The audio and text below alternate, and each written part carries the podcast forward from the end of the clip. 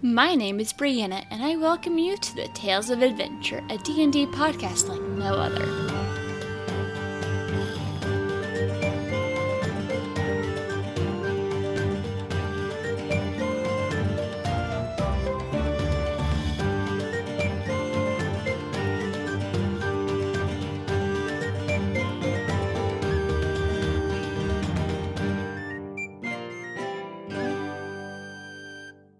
My name is Andy Tilstra. I'm on the From Afar podcast crew. We are a group of four guys that started a D&D campaign in order to keep connected over long distances. After college and once we started getting into our careers, we kind of all moved across the country. So we love D&D and we love each other. So we decided to combine those two things into the same thing. And we actually recorded an entire campaign before the one that we posted to Spotify and really glad we did that because we were able to get a lot of the kinks out. But yeah, I play Arius Onos, the Hobgoblin Samurai, on From Afar podcast, and he is a funny old guy.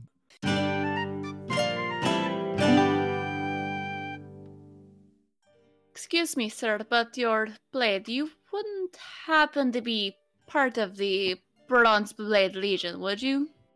What? what? Oh, oh, does do you know what a bronze blade is? This is incredible.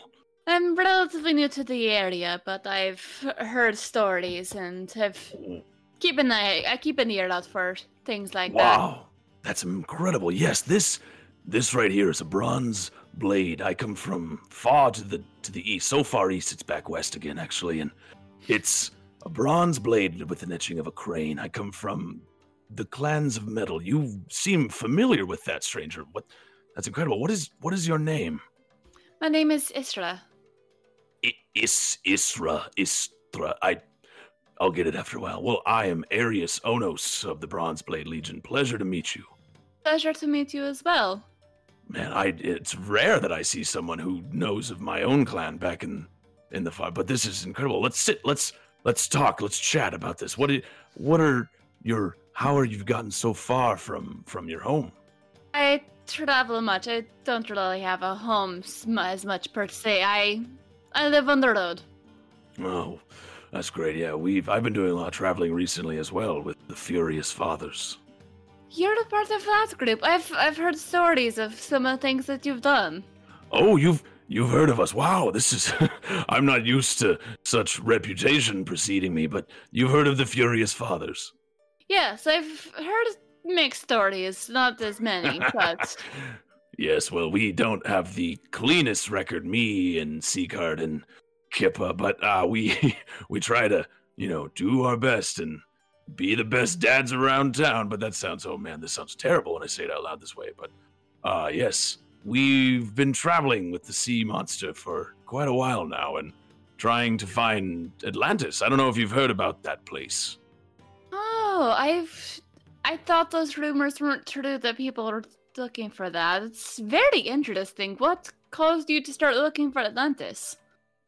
Oh, Atlantis. Well, well, this might I might need to start at the beginning for that one. So, I, as you know, am far from my home, the town of Asa, back so far east it's back west again. That's what how people describe it to me. And I was a leader of, of a platoon of an army in the Bronze Blade Legion, and I uh, had a son where he was incredible and amazing, but he was struck down in battle, unfortunately, and I've, in a way that any self-respecting hobgoblin would not appreciate. And I'm sorry to hear that. It's something no one should ever have to live through.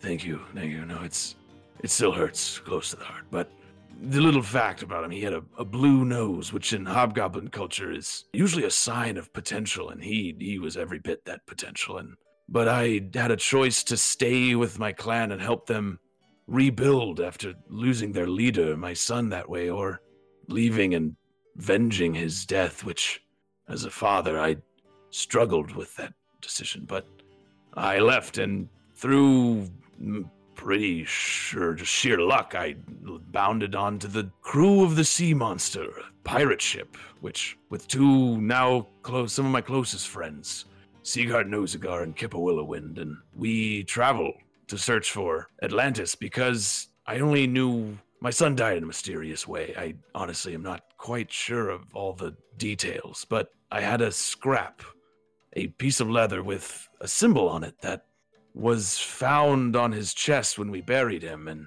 not I or any of my family members have seen it before. So I've been searching the world, and I found someone in Neverwinter who knew of this symbol. His name was Icarus, and he told me it belonged to this god or devil or mm, disgusting entity named Neth.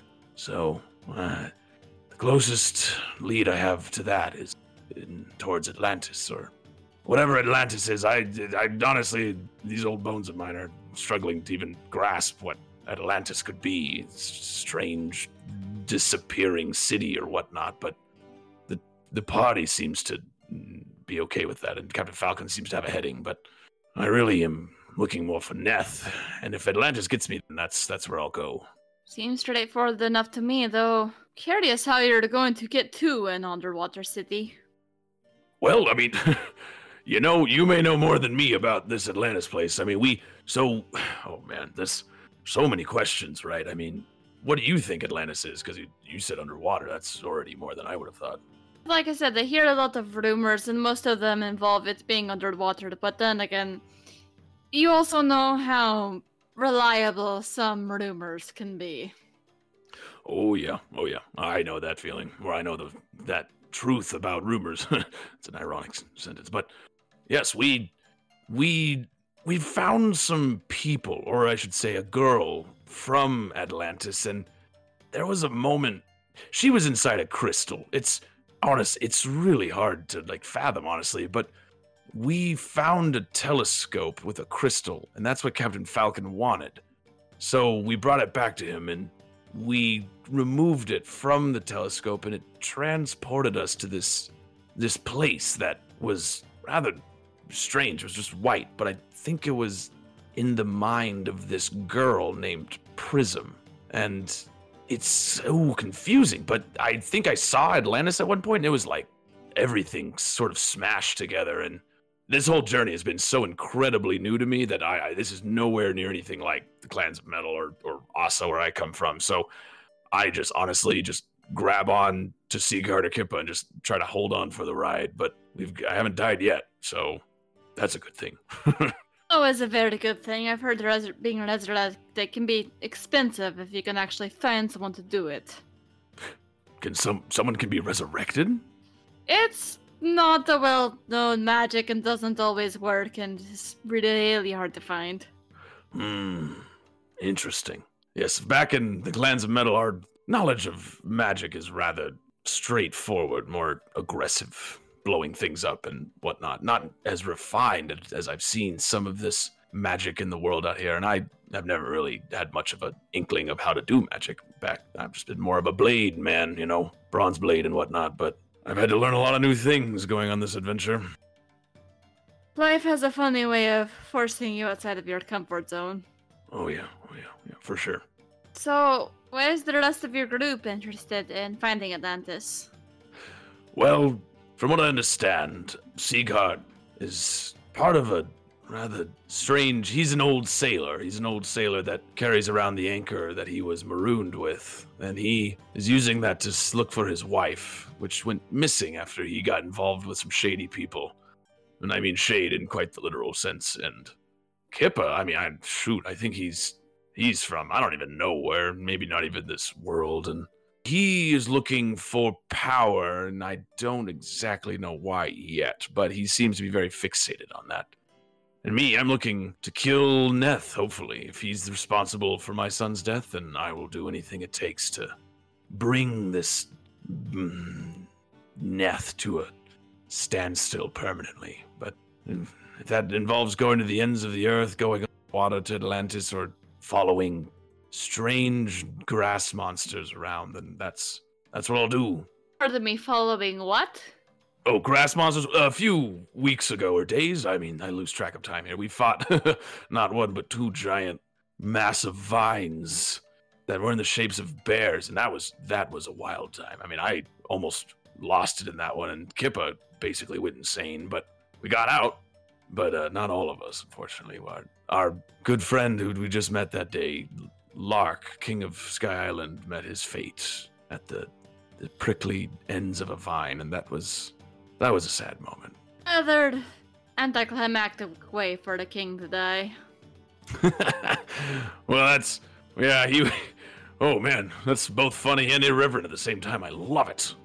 But uh, yeah, he was he was sickly from the vine. There was a corruption in his town and his floating isles of vegetation. So he was not at his peak performance, and I think the vines took advantage of that. And he gave his life for us to get out. So that's I I thank him for that. But yeah, it was it was rather anticlimactic to being a being a, a king of Sky Island. But his sacrifice made it easy for us to get away. So that's good. Perhaps you can find a way to make sure the sacrifice is not in vain. Get whatever it is you're all looking for and figure out the mystery of Atlantis. Yes, for sure. We we are so close, I feel like. And in Sky Island, we actually found this blade, this blade that leads us to seven other monsters that if we we think if we slay would lead us to the next level of Atlantis, which apparently is hard to find. I mean, how does someone lose a place? I don't know, but Atlantis maybe one day we'll we'll get there, and I think we will, honestly. But I'm just taking a quick break, you know. We made a stop on one of these islands, which had a tavern. Luckily, I mean, it kind of spread out of nowhere. And here I find you. Rather, rather lucky, I say. You seem to have some familiarity with Bronze Blade and the Clans of Metal. What exactly do you know? I mean, I know it's not every day I get to meet someone that I can chat with about my hometown. I've just heard stories of warriors, people who value fighting, and some like it's all a bit unclear what is true and what isn't. It's mostly just people saying conflicting stories, and but some of them sounded rather fantastical, even if they're all a bunch of horse poo. right. Well, I can tell you, some of those might be legends, but some are probably true. The clans of metal where I come from are excuse me, I haven't had a cigarette in a long time, so it's hurting it's hurting my throat these days. Yes, but speaking of cigarettes, yeah. I uh the clans of metal, it's far over to the east, and we do value warring, so you are true there. Uh Ish Isri? Isri sorry, I'm terrible at pronouncing new names, so if I mispronounce your name, that's it's totally my fault. But Isra. Nice and short. Isra. That's a that's a pretty name. All right. So the clans of metal, it's we do view warring and military as the utmost best way to live your life. I mean, we don't really have much else in that land. I mean, my parents and parents before them were simple tobacco farmers while we weren't in military raids. But when we go to fight, I, I've seen here when people fight, it's usually pretty aggressive and more to like seize things from them or to get land or to conquer. While we were kind of in uh, the best way to describe it, it sounds kind of cliche, but it was a, like kind of like a dance. The the three clans, no, no one never really gained full power of everyone else because everyone had kind of a role to play, and the battles were more of how to actualize yourself, how to how to see yourself as you should be. When we weren't fighting or or battling, we were training or just passing the time until the next fight. I am an Onos, which Arius Onos, and the Onos bloodline in the Bronze Blade Legion was not necessarily one of utmost potential, but far back in my lineage, one of my ancestors actually fought the chieftain for the bronze blade, the, the, the crane blade, which was how we signified leaders. When the leader was the strongest, he'd beat the rest of the or any potential other uh, usurpers or who could had a claim to the chief throne. I guess it would only have a throne, but the chief position, and that was very rare because usually the the strongest would win, and then they would teach their son or daughter or child, and then they would become the next best. So it was hard to do that to dethrone the chief at that time, but. Far back in my lineage, I had an ancestor, very far back, where we don't actually remember much about him, but we called him the Oni, the great, great fighter that was able to actually beat one of the original Bronze Crane's descendants, and that has never really happened before. So the Onos family name is kind of an interesting reputation in the Bronze Blade Legion, and one that I both am blessed and cursed with, because everyone, at least where I'm from, when they hear the name Onos, they immediately attach me to that incredible warrior. And I, I am a very doable warrior, but I don't have that hobgoblin ambition. Are you? F- have you met many hobgoblins, Isra? Uh, not personally, no.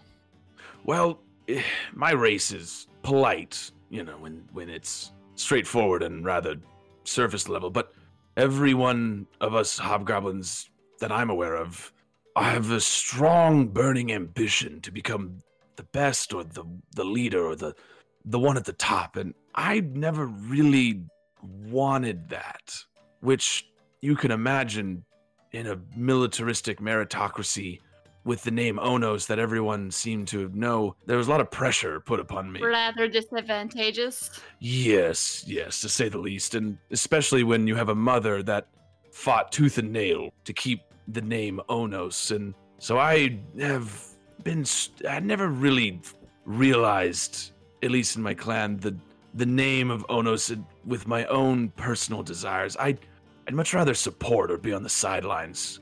Let the others take the lead, and which is great traveling with Seagard and Kippa because those guys are chatterboxes. But I'm okay not being in the front, which I'll be in the front if it's protecting someone. But as a leadership position, I never really felt comfortable doing that. So being in these clans where your deeds defined you, I was seen as somewhat of a mediocre, lower, less than average hobgoblin, which even I, after a while, got a little upset with. And but that's when my son Electus, when he came into this world, it changed everything because he was he could do it all. He was the leader, the fighter, the charismatic platoon leader that could just take it, anyone into battle and come out successful. So that's what, once he was around, it I felt proud. I felt like I had achieved that ambition that everybody had expected of me. And when that was taken away, then several months ago, that brought me back to that place, that deep, dark place that I thought I'd never be back to. And so. The place where you wondered if you're disappointing everyone? Yeah. Or do you second guess yourself because you're not living up to everyone's expectations? Yeah, so here I am, far from home, trying to avenge my son by killing a god. That sounds terrible when I say it out loud like that, but it is interesting. The Onos name, though, just to bring it back to that, my where I'm from, we don't. I, I see here people get married, and or not everywhere, but some people they fight each other and they decide to, you know, take the next step, and that could involve combining their last names or taking the males, or a few where they take the female. But the clans of metal you would meet your potential spouse or partner on the battlefield it wouldn't it wouldn't be decided as a as a cultural or or social thing it was in the military field of prowess where if you fought someone and it clicked and we consider that you don't actually know someone until you fight them with a sword or with a shield or glaive I can understand that. There's a lot you can learn about someone with, by watching them fight or fighting against them.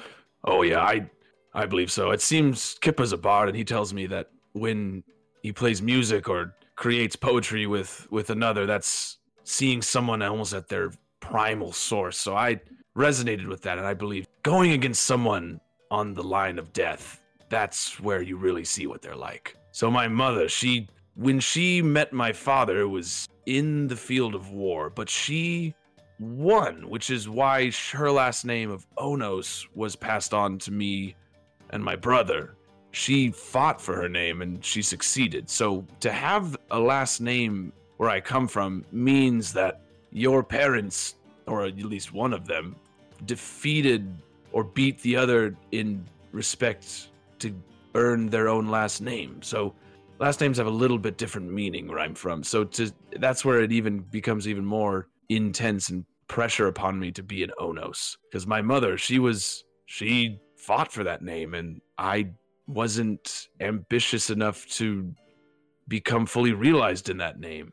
And that was kind of her worst nightmare. And that me and my mother had an interesting relationship where that happened and that's why when I was talking about when my son was born and all that stuff, it it kind of made it easier for me to hold my head high. As an Onos, as a descendant from the Oni, as a hobgoblin. It's interesting coming here and seeing others just combine last names. The, I'm not against it. It's just it seems where I'm from, it has a little bit more, but to each their own. And I, I understand that what I do is probably strange to others. So. So I'm curious. In the fight where you met his mother, did you win? well, so when I met Pulchra, which is Electus's and Gloria's mother, my two children, they it was exactly like one of those moments where every maneuver, every strike, every martial skill was laid on the field and that's why I that's why I say when we fight, we don't necessarily look to conquer. Our entire society is built around fighting. When we go to fight, it is respective. It is more like several duels on the same field rather than just all out war. We don't, our end goal is to have a glorious death or to give a glorious death to our opponents, which is seen as the highest sign of respect. So when I clashed with Pulchra, the Silver Shield, she's from the Silver Shield clan. When I clashed with her, it was primal. There was a connection deep within us. And we fought for many i mean it felt like years but it was probably just minutes or at the most an hour or two i feel like she maybe gave in to me or allowed me to win because she was fierce and known across the land and i to this day i'm not quite sure why that happened but ever since then it's we've been tighter and a duo that not many other hobgoblins even were have seen, and that's something that I am grateful for, and am grateful for every day. And our two children and Electus, but that's all in the past now. But yes, you're right. I met Pulchra when I was fighting her with the intent to kill her. it's kind of funny when when you think it that way. And how did she react to what happened to your son? If you don't mind me asking. No, no, no. It, it's it's fine. It, it becomes a little easier every day when I talk about it. She was distraught, and I could tell, but she is stoic and strong, and she did not allow it to break her. And she was my. When my son died, he was the mithril dragon. He was the leader of all the clans of metal. He was the only hobgoblin tree to have united them. So when he died, everything kind of started to fall apart and the only other person that the clans looked to to take his place was me. But I, I don't think I don't I don't know. I I've never been in a position. It's not something that you want to be. Yeah, so it put me in a position where I was very distraught. I with Electus around, I could lead anything under him. I was his second.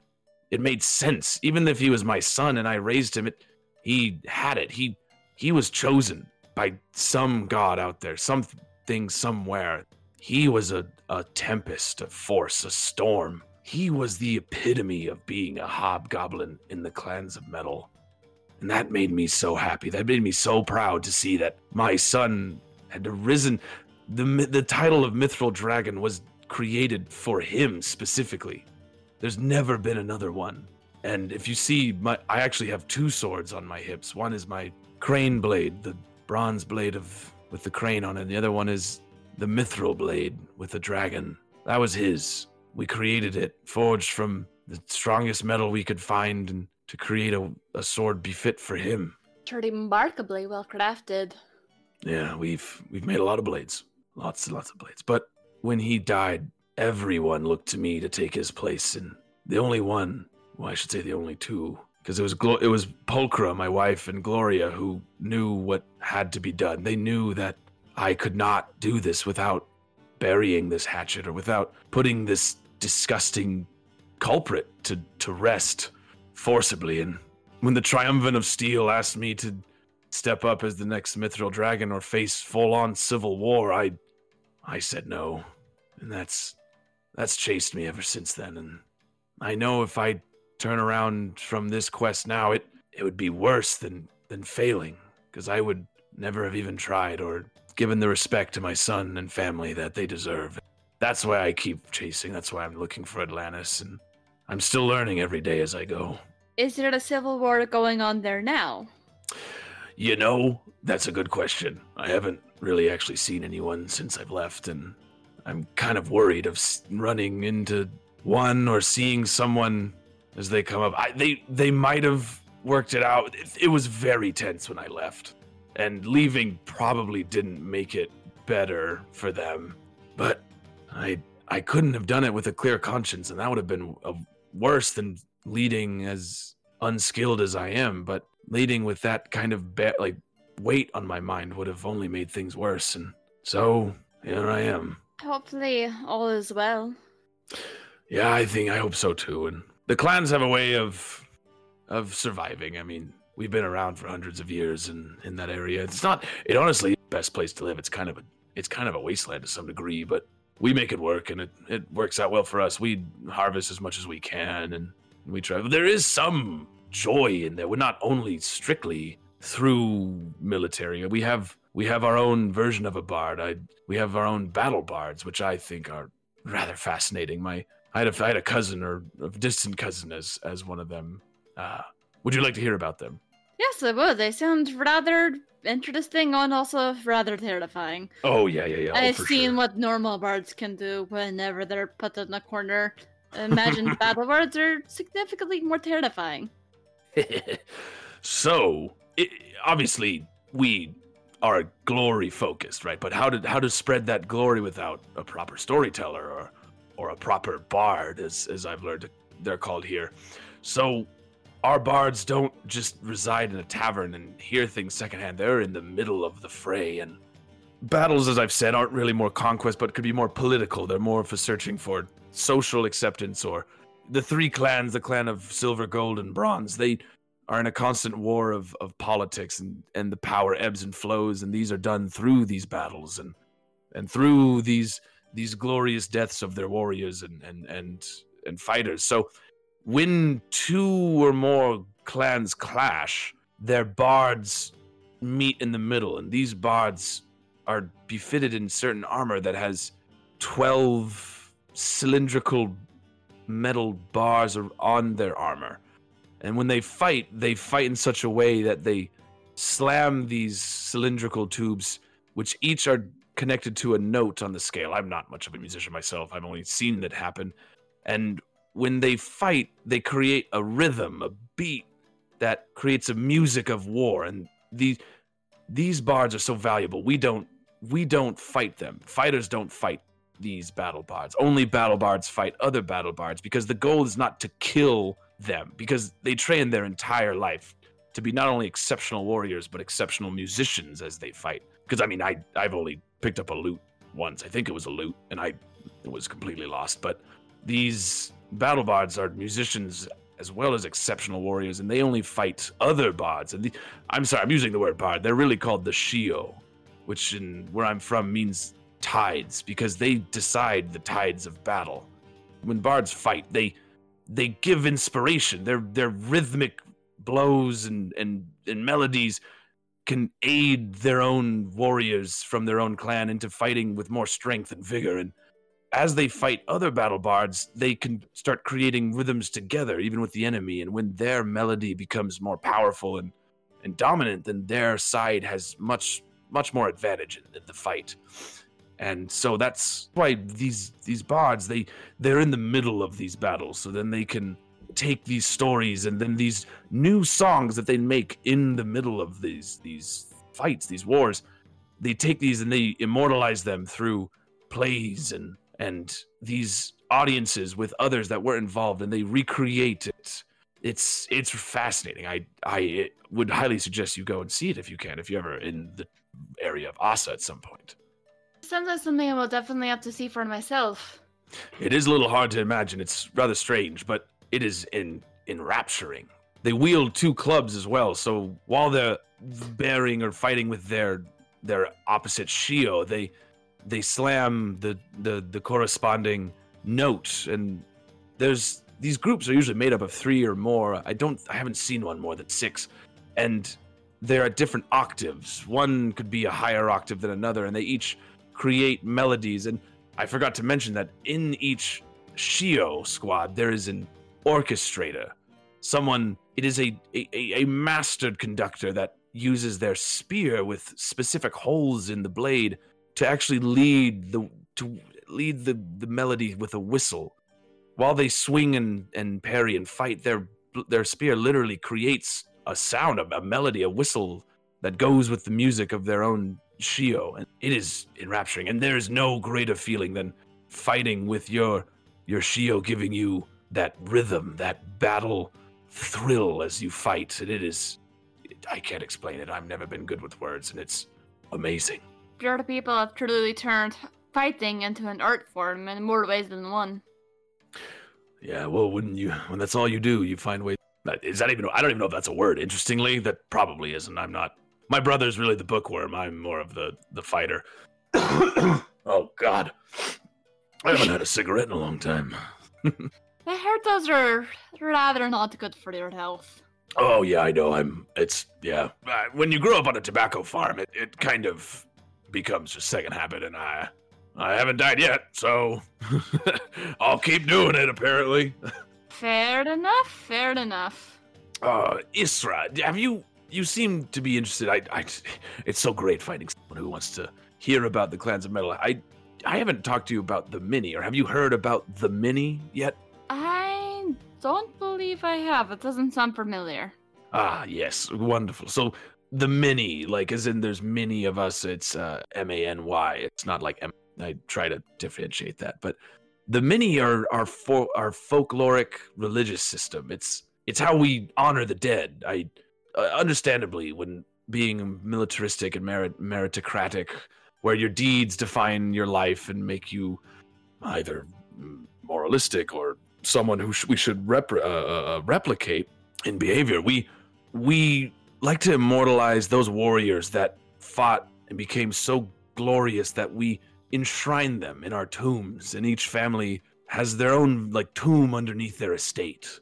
Where if it becomes possible, we create gods out of our out of our warriors. When a warrior becomes more renowned and has more fame and and then is punctuated by a glorious death, preferably taking down many others, they we create bro- shrines relative to the, the metal they came from that bears them witness in the afterlife. And the greater the glory, the greater the, the renown, the the greater the the shrine, the greater the, the the religious fervor. And we we believe that the more the, the hobgoblins believe in these many, the more power that they have.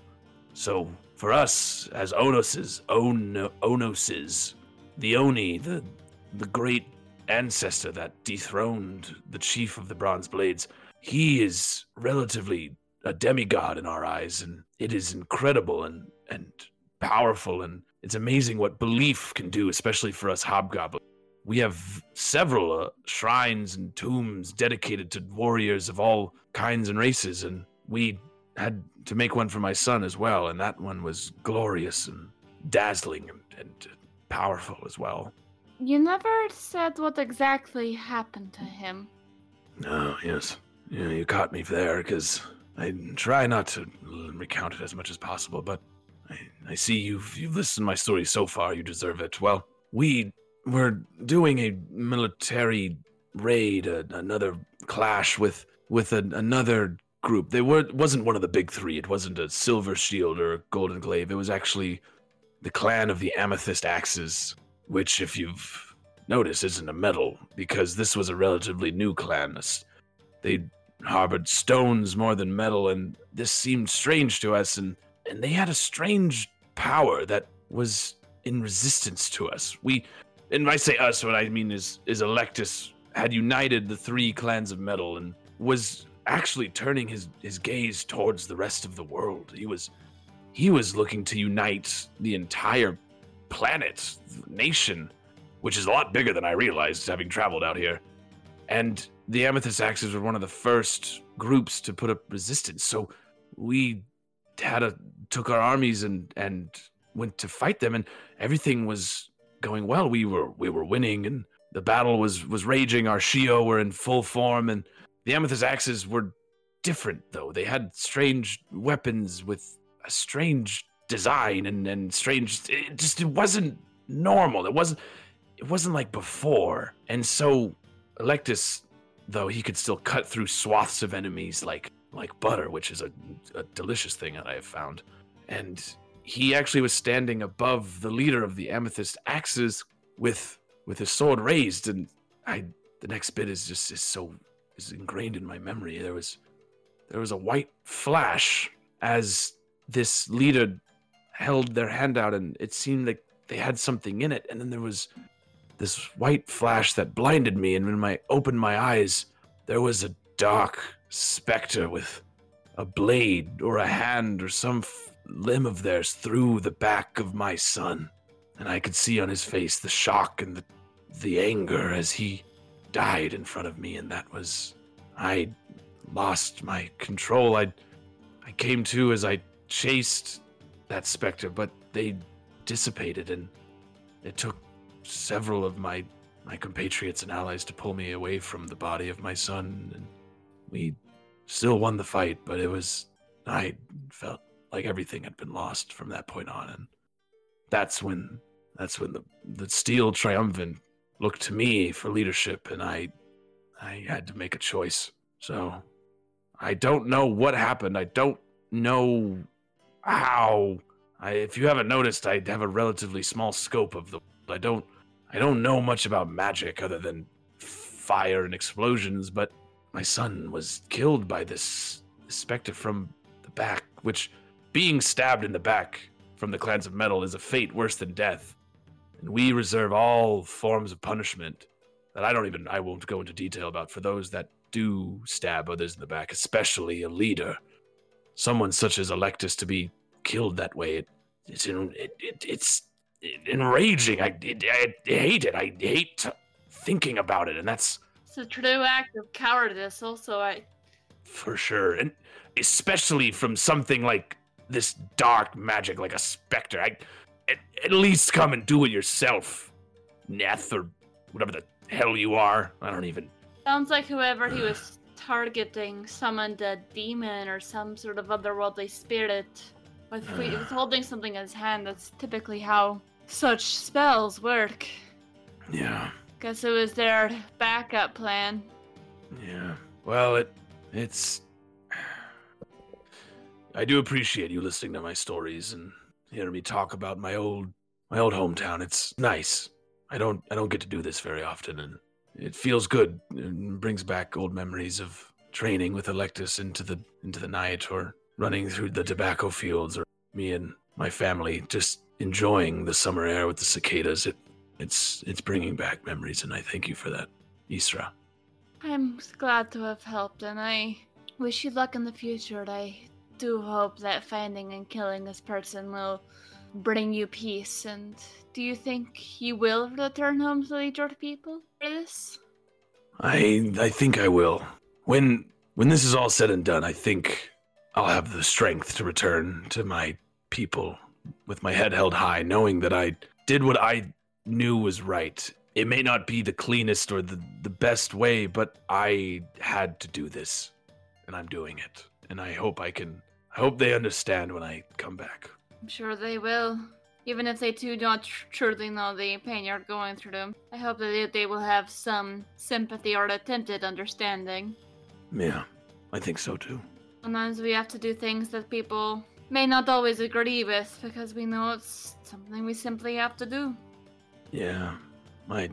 That's that's a good way to put it. I. yeah, it's it's hard to think about because it, it there's no right answer. There's no best way to make everyone happy, and I just knew I couldn't rest. I knew I couldn't wait or do much else besides this path that I'm on, and it has been one of the best decisions of my life. But I know I'll have to reap the consequences at the end, and I'm willing to do that. Here's hoping that this quest ends up being of more benefit to other people than they realize, because this person does not sound like someone that is going to be very good for your people. yeah. Someone who's more than willing to break your rules and do something rather despicable. Though, not going to lie, there have been times where I've fought a little dirty, but not summoning a demon to stab someone in the back. Yeah, that that is I yes, I agree. It it's something that is unspeakable where I'm from, and it's something that I would not wish upon anyone else, even my even this Neth. When I face him, it will be head on and it will be with blade in hand, and he will see me coming. It will not be through this disgusting, cowardly way that he did it. Uh, just bear it in mind, he is not above sneaking around, so keep a weathered eye out. Good advice, Isra. Keep that in mind.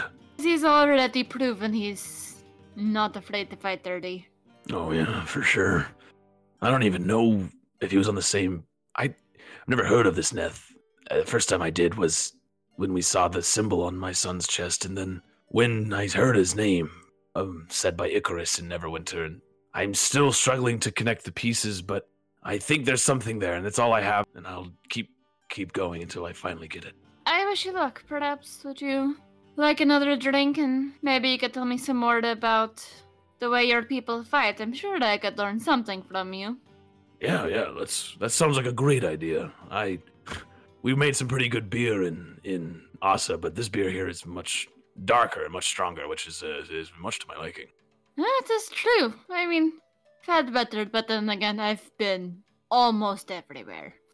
Tales of Adventure is directed and produced by me, Brianna Toiber, as part of Pseudonym Social, a creative podcast network. The music is by Patrick Chester of Chester Studios. To see more of his work, visit his website at chesterstudios.net. Find out more about Pseudonym Social by visiting our website at pseudonymsocial.wordpress.com. If you like what I'm doing and would like to support this podcast, please go to patreon.com slash pseudonymsocial and choose one of the tiers connected to Tales of Adventure. You can also leave a review on iTunes to make our show easier to find for those who need it.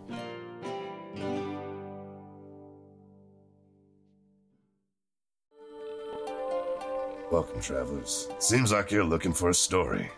Well, I got one for you. It involves adventure, friendship, and all Hey, sorts hey, of. uh, Earl, why don't you tell him about that time I stole that big ass melon? Yeah, yeah. I, I was going for more. Or you could tell him about the time I kicked her ass, Earl. I wouldn't ever tell them. Do I need to get time. my ref gear on? Okay, everyone, shut up. Now come with me as I tell you a story from afar. Hey, everybody, my name's David. I'm the DM for From Afar Podcast. A From Afar Podcast is all about four friends separated by distance but brought together by adventure. Hope you all stop by and give us a listen. Thanks. Thank you.